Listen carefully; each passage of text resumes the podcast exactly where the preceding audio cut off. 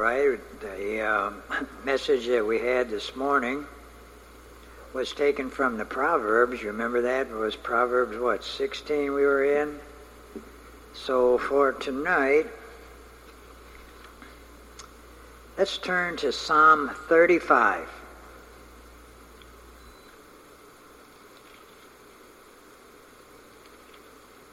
Psalm 35, and we'll read verses 9 and 10.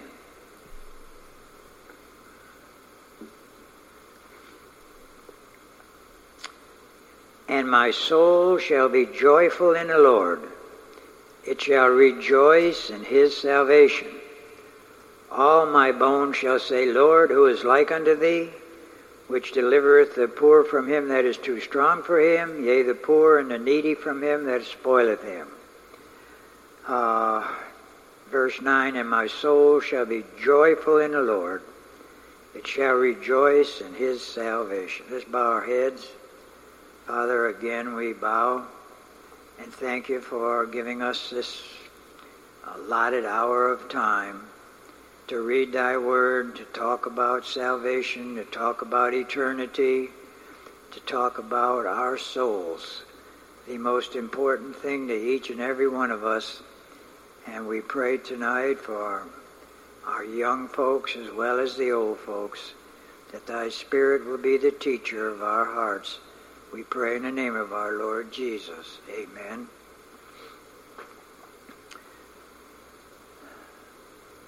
David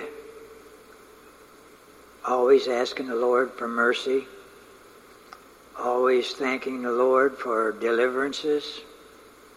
And when he says about his soul being joyful in the Lord, what would we be joyful about? The salvation that he gives to us. You see, life has its ups and downs. There's joyful moments and there's sorrowful moments. A joyful time, let's say, like at a wedding. A sorrowful time at a funeral. There's a joyful time at the birth of a baby. A joyful time when that little one has grown up and graduates from school.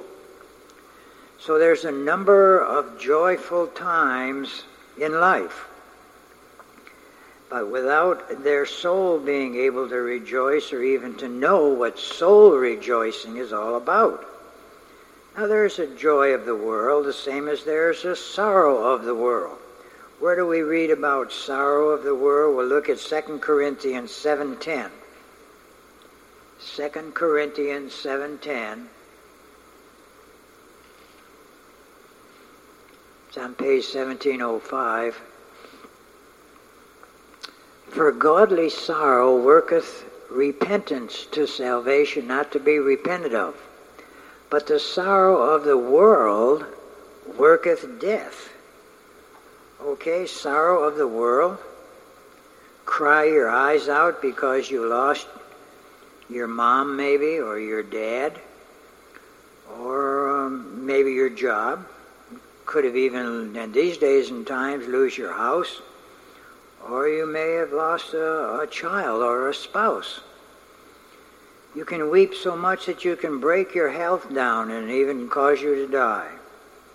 But what's accomplished? Nothing. You quit breathing and you wake up in hell. You ask, what is godly sorrow? Well, it's a sincere hatred in your heart for your sin, for your sinful nature and you find yourself mourning over your sinful conduct toward Christ, even after in the gospel of Christ, He has invited you to come to Him. That can't help but make the soul sorrowful. And mark it down, this takes place before the soul can ever be joyful in the Lord. Well, are these the only two stages of the soul, sorrowful and joyful? Well, these two stages are the two blessed stages of the soul, but there's a stage that you are born with that has neither sorrow nor joy, and it's the sorrow of the natural man. It's very much alive to the sorrows and joys of the world, but it's actually dead to spiritual things. dead and buried in trespasses and sins. Look at Ephesians, Ephesians 2, verse 1. Ephesians 2, verse 1. And you hath he quickened, who were dead in trespasses and sins. Now, this is Paul writing, and he uh, very, very uh, openly, very, very sincerely it wants to show people what they are by nature. So we stay in that same chapter, chapter 2 of Ephesians, and look at verse 3, and then 12, and then 13. Among whom also we all had our conversation in times past in the lust of our flesh, fulfilling the desires of the flesh and of the mind, and were by nature the children of wrath, even as others. So it's the natural thing for natural people to be under the wrath of God. Verse uh, 12 down there in the bottom of the page, that at that time ye were without Christ, being aliens from the commonwealth of Israel, strangers from the covenants of promise, having no hope, and without God in the world. Verse 13. But now in Christ Jesus, ye who sometimes were far off are made nigh by the blood of Christ.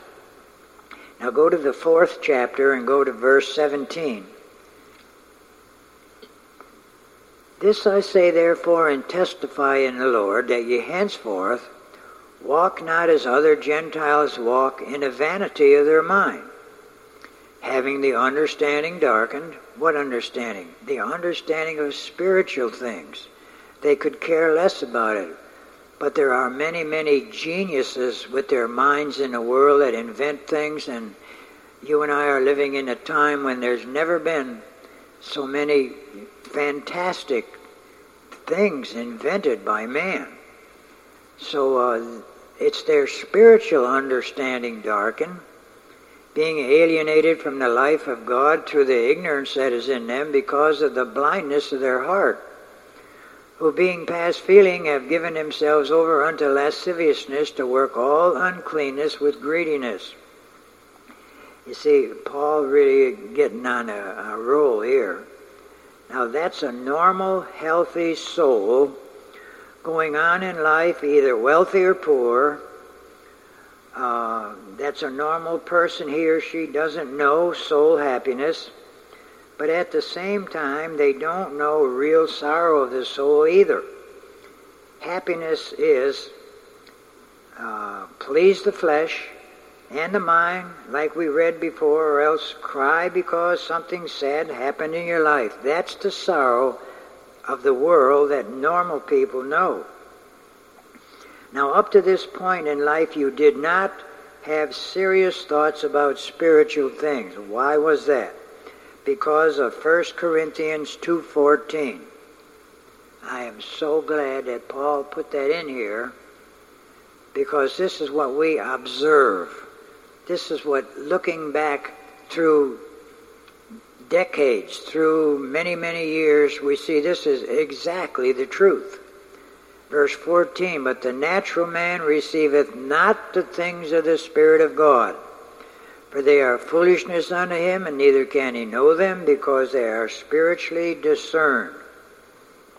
Well, it's here then where God interferes into your life. He may do it different with every soul. I mean, as far as providence is concerned, something you read maybe, something you heard, something you saw, like a dead body or at a funeral but something as mysterious as the wind regenerates your soul, and from then on, you will never be the same. But how does the scripture describe that? Look at John 3 and verse 8. John 3 and verse 8. The wind bloweth where it listeth Thou hearest the sound thereof, but canst not tell whence it cometh, and whither it goeth, and so is everyone that is born of the Spirit. Absolutely mysterious. It's phenomenal. It's a rarity, and it's the most blessed thing that can happen to anybody. Our Lord says that that's what being born again is. Now, for a moment, let's go back to the reason why God interfered into your life, and not the life of everyone else, or even possibly even of your husband or wife or anybody in the family. God works by a very carefully laid out plan. The Bible calls it a covenant. It's an eternal plan that is made in eternity past before anything else was created or let's say before time began. So we go to the same scriptures almost every time we preach, and they're always there. And we're going to look at 2 Timothy 1 9. Which reads, We who has saved us and called us with a holy calling. This calling is what I just described as God interfering into your life. But according, not according to our works, but according to his own purpose and grace, which was given us in Christ Jesus before the world began. Before the world began, that's right. Well, didn't I say it was a covenant also? We'll look at Hebrews 13:20. Hebrews 13:20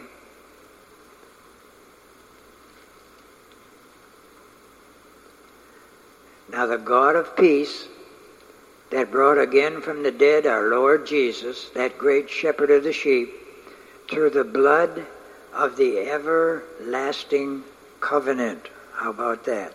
You know what everlasting means? It means eternal. So that's when God the Spirit regenerates the soul. It's the beginning of a drawing of that soul to God for reconciliation. Where's our first mention of drawing? Well, let's go to Jeremiah 31 3. Jeremiah 31 3.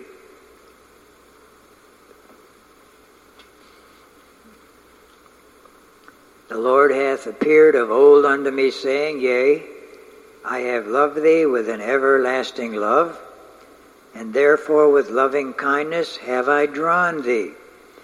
So the person's even being interested or beginning to be interested in the things of eternity is God beginning to draw them to the Lord Jesus Christ. So uh, when our Lord walked here on earth and was preaching, he emphasized that drawing in John 6:44. So let's look at John 6:44. No man can come to me except the Father which has sent me draw him, and I'll raise him up at the last day. So our Lord is confirming what Jeremiah said that with loving kindness have I drawn thee. Is this when the soul is joyful before the Lord, as David said in our Psalms? Well, to many people it is. They receive the gospel with joy because they are told by their pastors and friends that if you just believe, you are saved. Trust Jesus now and learn about him later. See, that's not going to work, but that's what they tell you today. Hell will be loaded with people who did just exactly that. That's part of a social gospel where everyone is okay. I'm okay, you're okay. Let me show you how our Lord taught how these people will turn out. That's going to be in Matthew 13, verse 20. Matthew 13, 20.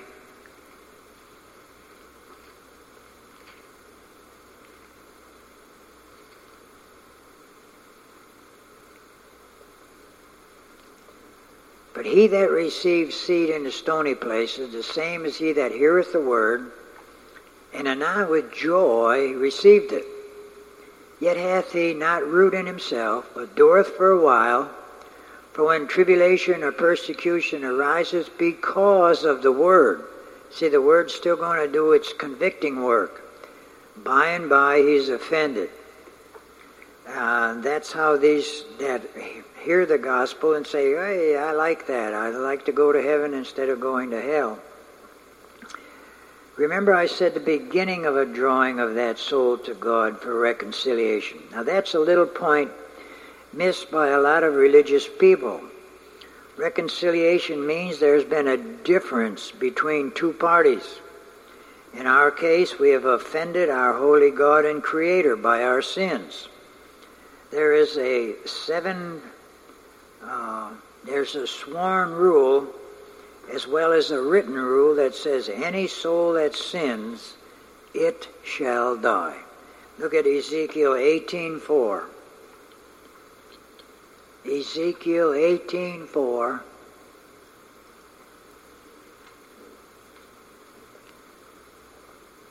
Behold, all souls are mine. As the soul of the Father, so also the soul of the Son is mine. And the soul that sinneth, it shall die. Now, if that's the holy justice of God, how do you get back on his good side? In other words, how is reconciliation possible? It is made possible by the Lord Jesus Christ as our substitute, or in our place, keeping God's rules perfectly, and then shedding his sinless blood to pay for our sins.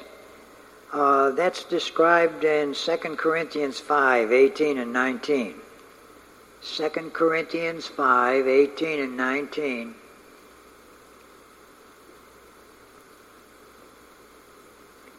And all things are of God, who hath reconciled us to himself by Jesus Christ, and hath given to us the ministry of reconciliation to wit, in other words, what I'm saying is that God was in Christ, reconciling the world unto himself, not imputing their trespasses unto them, and hath committed unto us the word of reconciliation.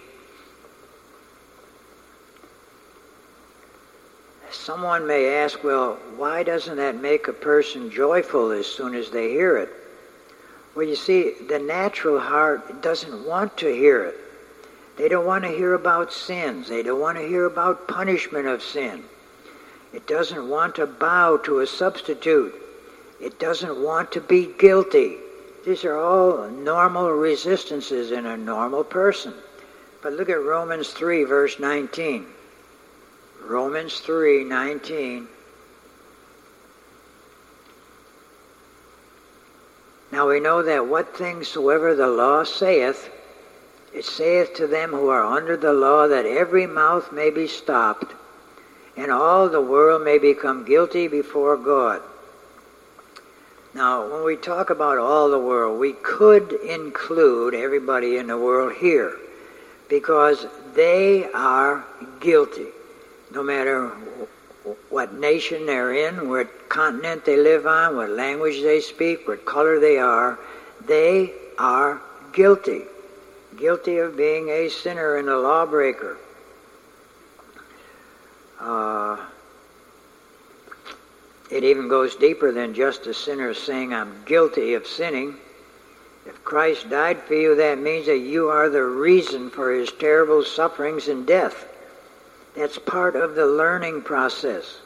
That's the Holy Spirit reproving of sin. This is the work of the Holy Spirit. John 16, 8. John 16, 8. Everybody has their own idea of what the Holy Spirit does, and the Bible tells us what He does. And it has nothing to do with you falling out and having hot flashes and have a good warm feeling. It, the Bible tells us it's a reproving work. It's John 16 and verse 8. When he is come, he'll reprove the world of sin righteousness and judgment. And how often we've gone over those three things and told you what they mean. Well, you see, when our Lord Jesus said, Search the Scriptures, for they testify of me, that searching will bring up other important things too. One of which is God's hatred of sin. Of common bumper sticker, smile, God loves you is the devil's lie to the natural man. that natural man is a sinner who loves his sin, and that's John 3:19. And God not only does not love him, but God hates him. Now you see the, another bumper sticker, uh, God uh, hates sin, but he loves the sinner. That's not what the Bible says. If you go to Psalm 5.5, Psalm 5.5,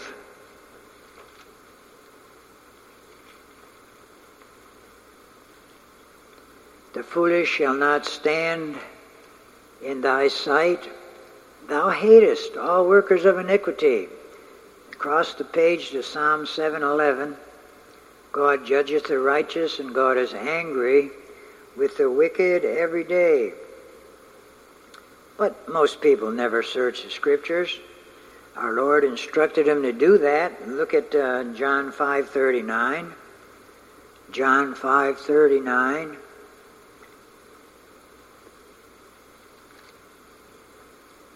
Our Lord's preaching here says, Search the Scriptures, which happened to be just the Old Testament at that time. For in them you think you have eternal life, and they are they which testify of me. You find me in there, you will find eternal life. That's what the Scriptures are all about. Heaven, hell, life and death, eternity for everybody, one place or the other.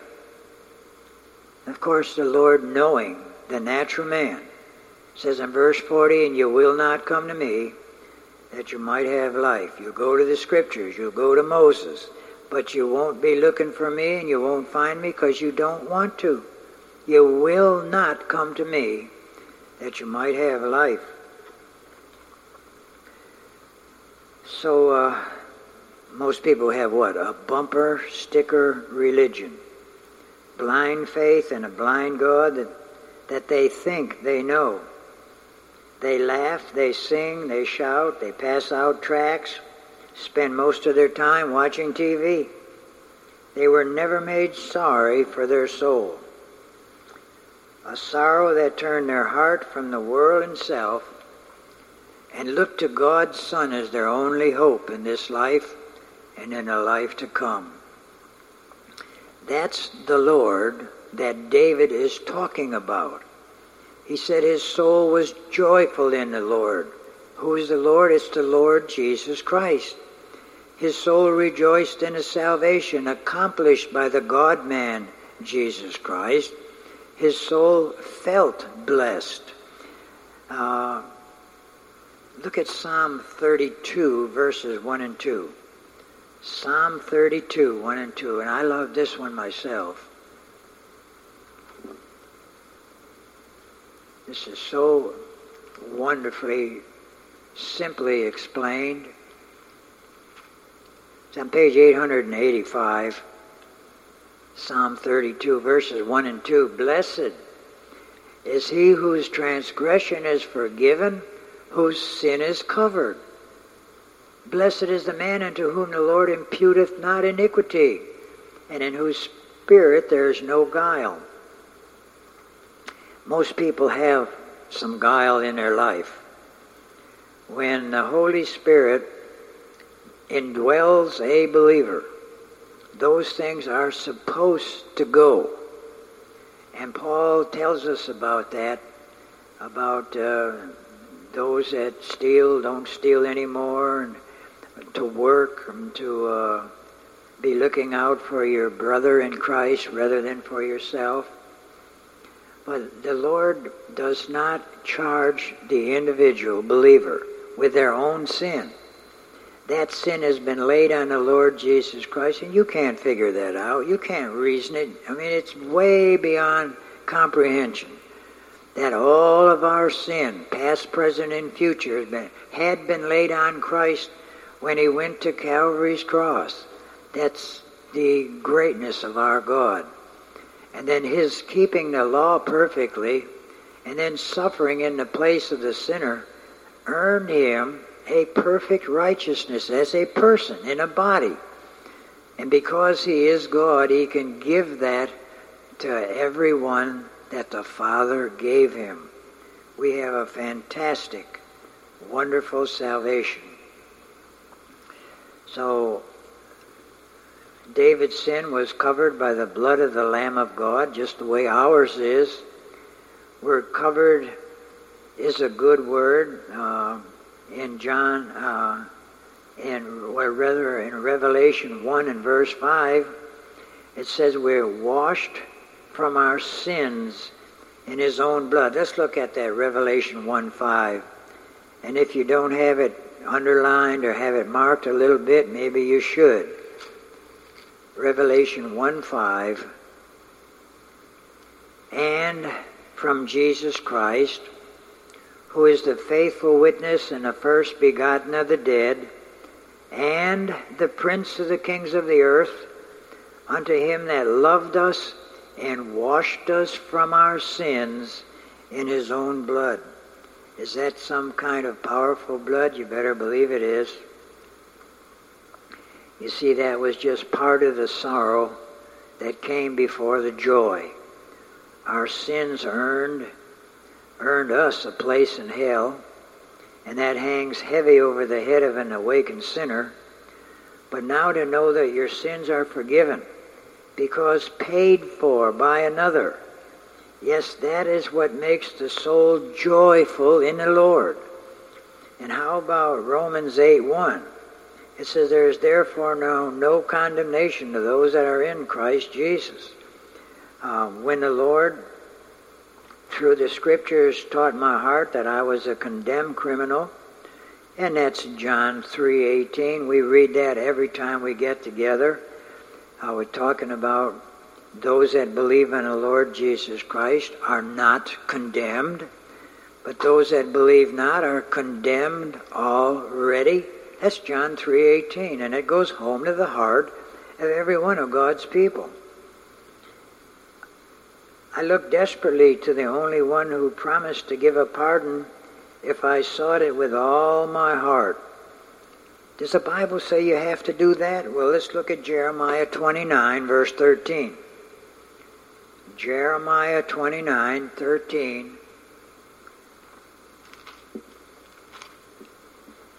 Page 1159. And ye shall seek me and find me when ye shall search for me with all your heart.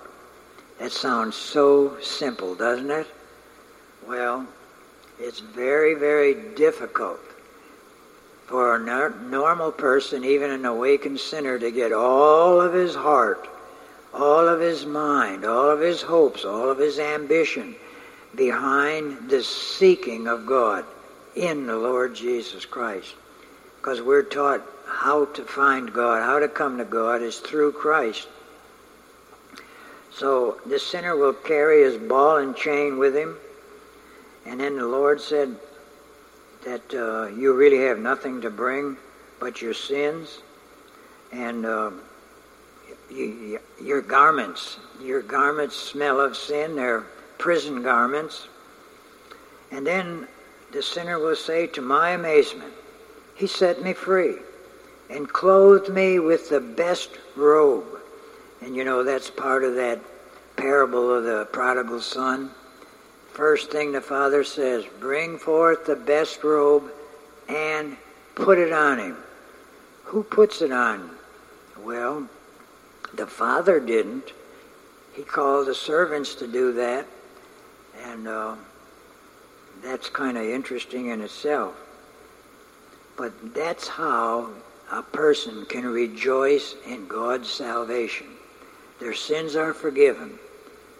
Their garments are changed. They're washed in the blood of the Lord Jesus Christ. They're cleansed by his blood.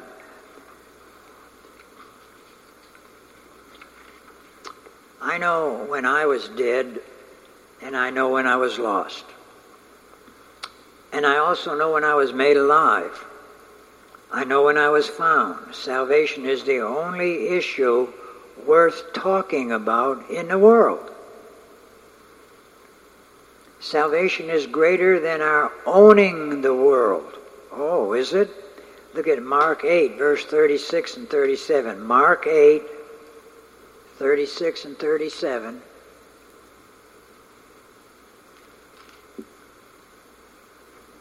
Page 1476. Verse 37 there, or what shall a man give in exchange? Well, let's read 36 too. For what shall it profit a man if he gain the whole world and lose his own soul? That's going to the very extremes, isn't it? The whole world, not just Terrebonne Parish, Louisiana, southern states, United States, North America, South America, the whole world. You might feel you were rich for a few moments in time, but when you lost your soul, you would lose everything. Or what shall a man give in exchange for his soul? And uh, that's what happens. What any one thing in the world can be better than eternal life? And who can be richer than being a joint heir with Christ? That's Romans 8, verse 17. Romans 8, verse 17.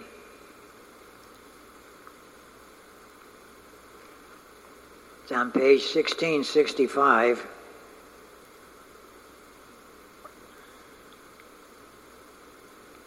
Now, who can say anything against you? I mean that all will stick because you belong to God, and He's the one who sees you perfect in His eyes. Let's read Romans 8, uh, Romans 8, 17. And if children and heirs, heirs of God, join heirs with Christ, if so be that we suffer with him, that we may be also glorified together.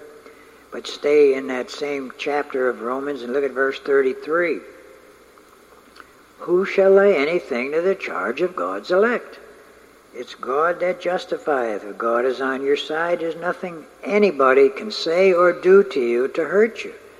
Uh, you might even lose your life, but you have an eternal life ahead of you. Now, David's heart was joyful in the Lord because of his salvation.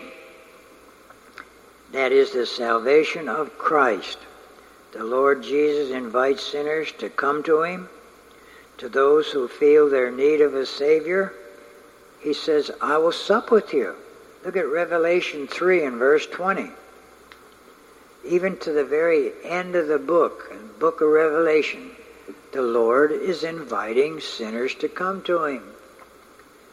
Verse 19, chapter 3 As many as I love, I rebuke and chasten. Well, that's a strange way to show love, at least from the human side, because when you love somebody, you pamper them. You do everything under the sun to make them happy, make them feel good, never to rebuke or chasten them. But you see, sinners need that to get to Christ. He says, Be zealous, therefore, and repent. And if you don't repent, you'll never come to Christ asking for mercy. So he has to rebuke and he has to chasten to get us down to the place where we will look to him for mercy. He says, I will come to you. And that's the same as in Luke 19.10 which says, The Son of Man has come to seek and to save that which is lost. Now, the Son of Man has come to seek and to save that which is lost, but let's read. Here's our last scripture. Romans 15, verses 9 through 13. Romans 15, 9 through 13.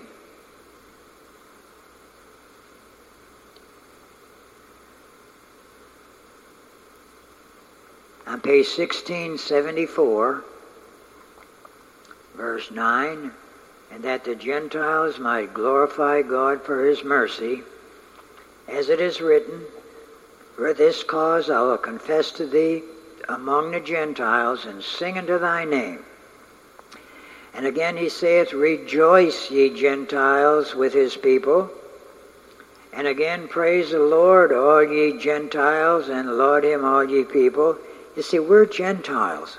We're told to rejoice in the Lord. We're told to, to uh, laud Him, praise Him. Uh, verse 12. Uh, and again, Isaiah, Isaiah saith, There shall be a root of Jesse, and he that shall rise to reign over the Gentiles, and him shall the Gentiles trust, talking about the Lord Jesus Christ. Verse 13, For the God of hope fill you with all joy and peace in believing, that ye may abound in hope through the power of the Holy Ghost. And our prayer tonight is that all of our people, even the ones that don't know the Lord, that the Lord will get a hold of their heart and cause them to have joy in their hearts and rejoicing in their salvation. If they don't know about their salvation, they'll never rejoice in it. And uh, I guess we've just got to praise Him and thank Him for dealing with our heart, with our soul, as much as we love people in our families and with, uh, we can't do anything for them if God doesn't move their heart. So He's got to move our heart, first of all, to pray for them, then He's got to move them. And once God interferes into it, you don't have to worry about them. They shall come. Let's bow our heads.